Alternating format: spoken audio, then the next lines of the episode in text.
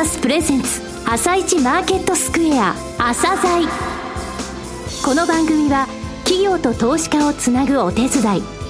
プロネクサスの提供でお送りします。皆さんおはようございます。アシスタントの玉木葵です。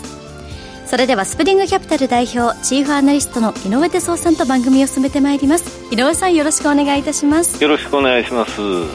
それでは今日も楽しみなゲストをお招きしております今日ご紹介するのは証券コード3476投資法人未来です。はい、えー、J リートの投資法人未来さんですね。はい、えー、スポンサー会社が2社、えー、株主として50%ずつ持ってまして、はい、えー、また総合型リートとして伝統的な不動産、そしてグロースアセットを持ってるんですよ。えー、えー、この部分じっくりお聞きください。はい。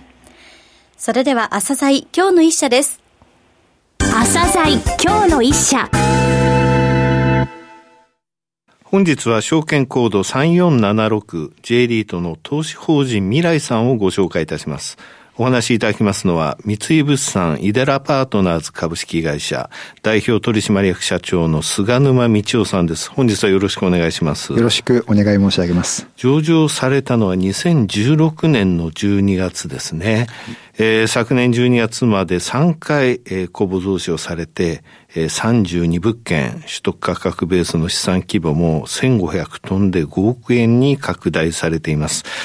簡単にリートの概要、それからスポンサー会社についてお話しください。はい。投資法人未来は、オフィス、商業施設、ホテルなど伝統的な不動産と、より高い収益性が期待できる不動産。我々はこれをグロースアセットと呼んでおりますが、これら2種類の不動産に投資する総合型リートです。はい。2016年12月に15物件取得価格ベースで約1000億円で上場し、上場から3年以上が経過いたしました。はい、スポンサーは三井物産グループの三井物産アセットマネジメントホールディングスとイデラキャピタルマネジメント、この2社でございまして、はい未来の一産運用会社である三井物産イデラパートナーズの株式をそれぞれ50%ずつ保有しており、この2つのスポンサーがそれぞれの強みを発揮し、未来の成長をサポートしていることが大きな特徴です。三井物産アセットマネジメントホールディングスは、三井物産グループのアセットマネジメント事業を統括する中核会社として、国内初の物流特化型リートであります日本ロジスティクスファンド投資法人の資産運用会社や、死亡ファンド運用会社を傘下に有しており、グループ全体で多様なアセットタイプの運営を行ってきた実績があります。未来の事業展開においては、日本を代表する総合商社である三井物産グループの多岐にわたる事業知見や、その強力なネットワークを生かした事業サポート、そしてその高い信用力を背景とする資金調達サポートを受けてまいりました。これらに加えまして、三井物産の昨年4月の機構改組に伴いまして、不動産開発から運用までの一貫した取り組みが可能な体制が整ったことにより、将来的には未来に対する物件供給がより充実することが記載されております。なるほど。はい、一方のイデラキャピタルマネジメントでございますが、不動産証券化の黎明期である2000年前半から不動産投資、運用に取り組んできた歴史の長い独立系の不動産アセットマネジメント会社であり、未来の上にあたっては不動産物件情報の提供、不動産の価値を高める不動産のバリューアップ、うんそして運用物件のテナントリーシングと多岐にわたるサポートを受けております。これら2つのスポンサーの異なる分野における強みを連携させることで、不動産運用における最大の相乗効果を発揮し、幅広いアセットカテゴリーへの投資、運用を通じて、投資主の皆様の価値最大化を実現することが、本投資法人の目指す戦略であります。えー、総合型リートと言われました現在のポートフォリオですね。こちらについてご説明ください。はい。先ほど申し上げました伝統的な不動産であるオフィス、商業施設、ホテル、この3つの不動産のポートフォリオにおける割合ですが、はい、物件数ではオフィスが9物件、うん、商業施設が5物件、はい、ホテルが15物件で、取得価格ベースではオフィスが約55%、はい、商業施設が約17%、うん、ホテルが約20%となっており、全体の88.4%をこのような伝統的な不動産が占めております。もう一つ、あの、収益性の高い不動産と言われましたよね。はい。はい、えそちらの方もご説明いただけますか？はい、承知しました。はい、残りのですね、ポートフォリオ全体の11.6%が、先ほどもご説明しました、収益性の高い不動産であるグロースアセット。はい、その通りでございます。具体的には奈良にあります複合型商業施設でありますミナーラ、はい、神戸の六甲にあります物流施設である六甲アイランドディストリビューションセンター、うん、そして都内大森にあります専門学校である東京衛生学園専門学校。この3物件を取得運用しております。そうですね。この専門学校の取得は話題になりましたね。はい。あのこれらグロースアセット3物件の特徴を簡単にご説明したいと思います、うん、はいまずミナーラでございますが、大手食品スーパー退去後に低廉な価格で物件を取得。現在は食品、医療、雑貨等の物販テナントと、アミューズメント、宿泊、観光等のテナントが同居する複合型商業施設にリニューアルし、今年の4月でリニューアルオープン後丸2年を迎えます。二つ目のアセットでございますが、六甲アイランドディストリビューションセンターは、大手食品リテールチェーンの西日本における物流のハブ拠点として、専用に開発した冷凍冷蔵機能を備える物流施設であり、そして3番目、東京衛生学園専門学校は、高齢化の進展に伴い、社会的なニーズが高まる看護師、理学療法士、ハリキューマッサージ師を養成する1953年開設の専門学校施設です。はい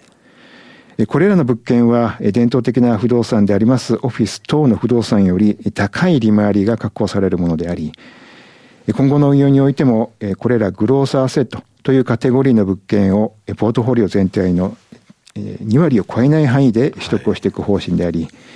これによりまして、ポートフォリオ全体の利回りを追求していく。これが未来の投資運用戦略の特徴であります。すね。ミナーラは本当にあの、不動産の価値を高めたなというふうに思いました。はいはい、これあの、ラウンドワンとかも、はいそうですね。大きいの入ってるんですね。おっしゃる通りですね。忍者の。おっしゃるです、そうですね。で、まあ、ラウンド1もですね、えー、若い方だけではなくて、年配の方もですね、ボーリング場に来られるといったことでですね、はい、大変、あの、えー、たくさんのお客様にお越しいただいております。ね、はい。さて、前回ご出演いただいたのは2018年12月です。はい。えー、この1年3ヶ月間の取り組みですね。はい。お話しください。はい。まず、未来の格付けでございますが、うん三井物産グループの高い信用力を背景とした強固な資金調達力、はい、そして上場以来の積極的な企業活動が評価されまして、昨年1月に格付け機関である JCR の格付け見通しが A プラス安定的から A プラスポジティブに見直されました。はい、今年1月の同格付け機関の年次見直しでは、残念ながら A プラスポジティブの維持となりましたが、来年の年次見直しにおいては、ぜひとも WA マイナスへの格上げを実現してまいりたいと思います。参考までに申し上げますと、WA マイナスに格付けが上がりますと、日銀の取得対象銘柄になるとともに、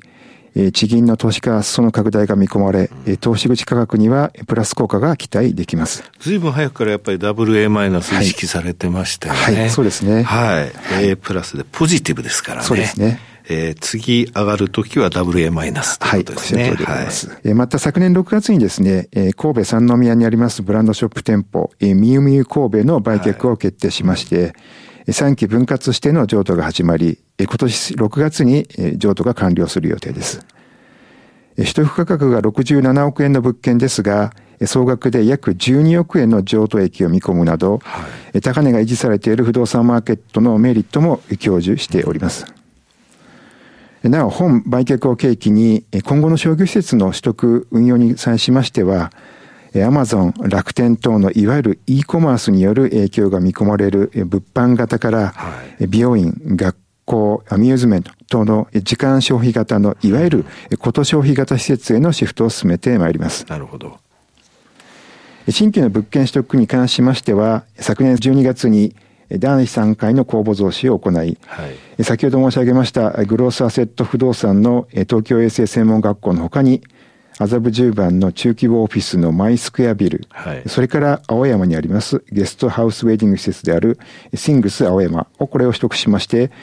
順調に規模の拡大が進展しております。はい。これらは、あの、まあ、新規物件取得とか外部成長ですよね。はい、おっしゃる通りですね。その他内部成長とかですね、そちらのことも教えてください。はい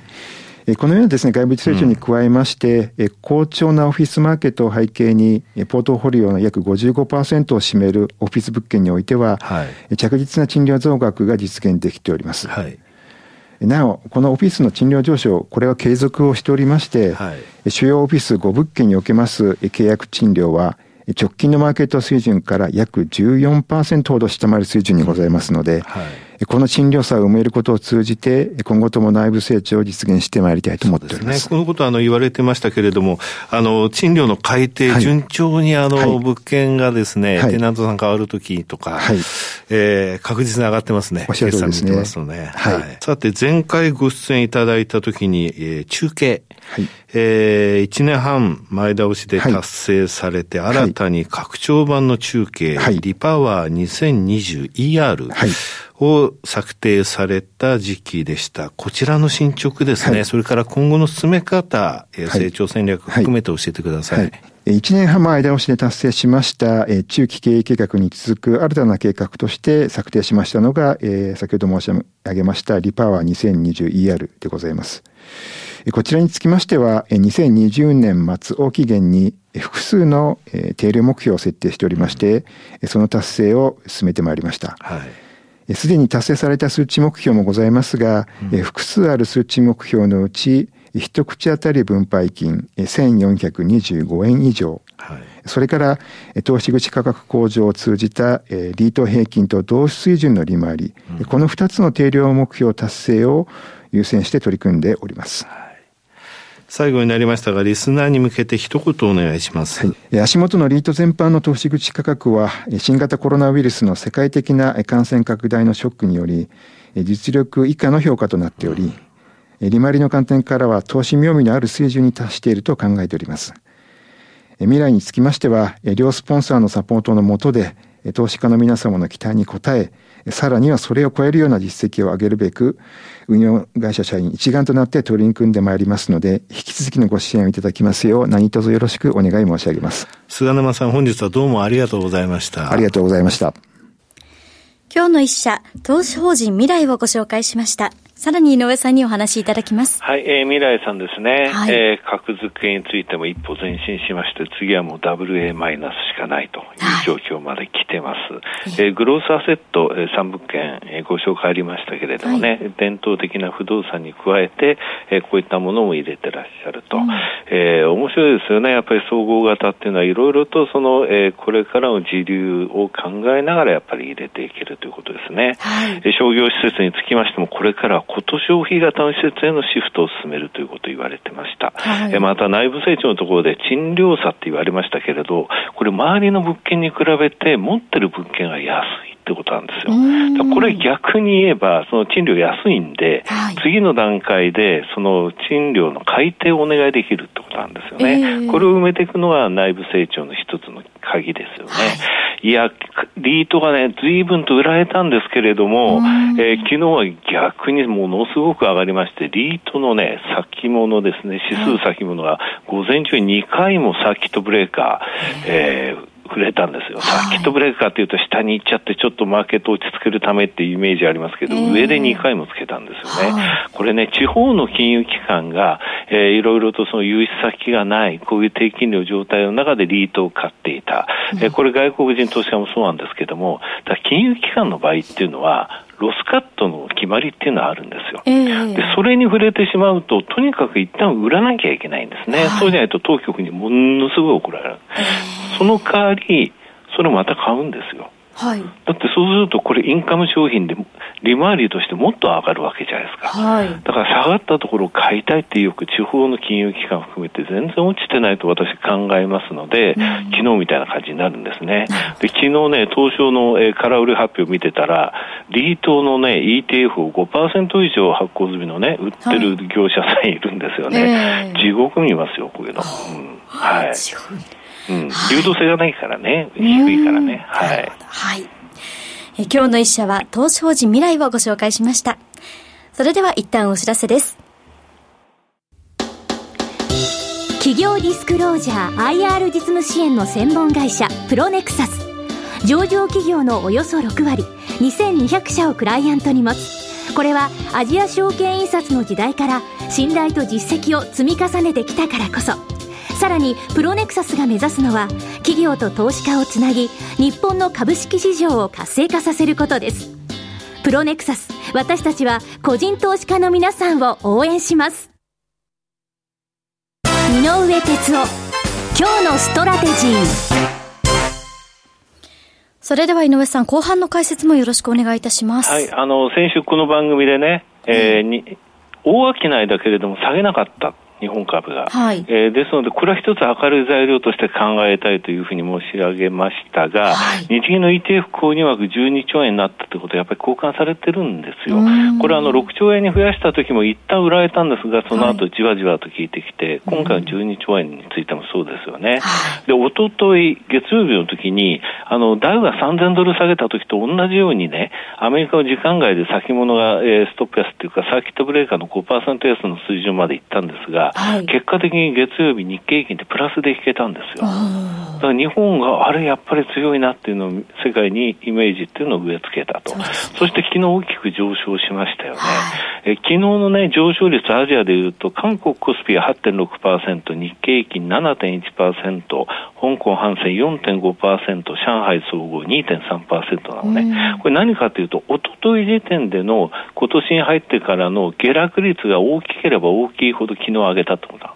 これはリターンリバーサルって言って、はい、えー、今までのその逆の動きが出たってことなのね。えー、だからやっぱりヨーロッパも一昨日まで30%以上指数下げていましたが、そこの部分が戻したということで、少し落ち着きをマーケットは取り戻しつつあるんですがね、はい、やっぱアメリカの2兆ドルの、えー、経済政策、これ大きいよね。2兆ドルだよ。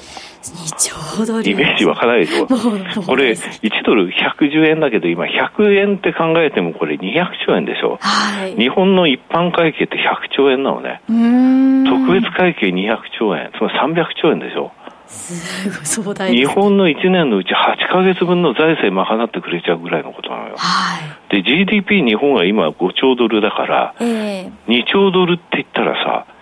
40%でしょすごいよね。日本のこれ、4.8ヶ月食わしてくれるような規模のものを経済政策として打つ。その他 FRB の方で4兆ドル打つって言ってるのね。こうやって何をしたいのかっていうと、結果的に金融不安に、えー、陥らないようにしようとしてるのね。リーマンショックってのは金融不安だったということ。今回については見えない敵と戦っていて、これがなんとかなれば、まあ、えー、薬ができるの、ずいぶん先かもしれないけれどもね、その後っていうのは経済、企業活動っていうものは鋭角的に戻れるっていうふうに、そのために金融機関の不安を、えー、広がらないようにしてるっていうのが今の状況なんですね。まあ、ただね、1日4万人世界で増えてるっていうのはね、このペースが鈍化すること、何よりもこれはね、安心感を、えー、確実なものとすることになると思います。はい。井上さん、本日もありがとうございました。また来週もよろしくお願いいたします。この後は東京市場の寄り付きです。朝鮮この番組は企業と投資家をつなぐお手伝いプロネクサスの提供でお送りしました。